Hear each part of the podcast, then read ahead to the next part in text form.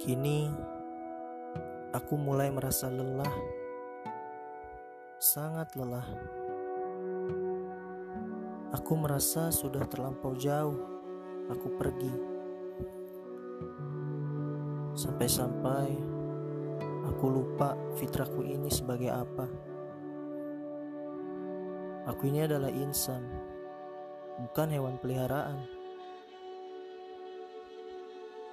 Aku mulai merasakan kebingungan, seperti tersesat, seperti bebek yang ditinggal kawanannya dan ditinggal oleh induknya. Kini aku hanya sendirian, padahal aku sedang berada di tengah kerumunan. Pandanganku ke depan semakin gelap, dan cahaya malah semakin jauh aku tinggalkan.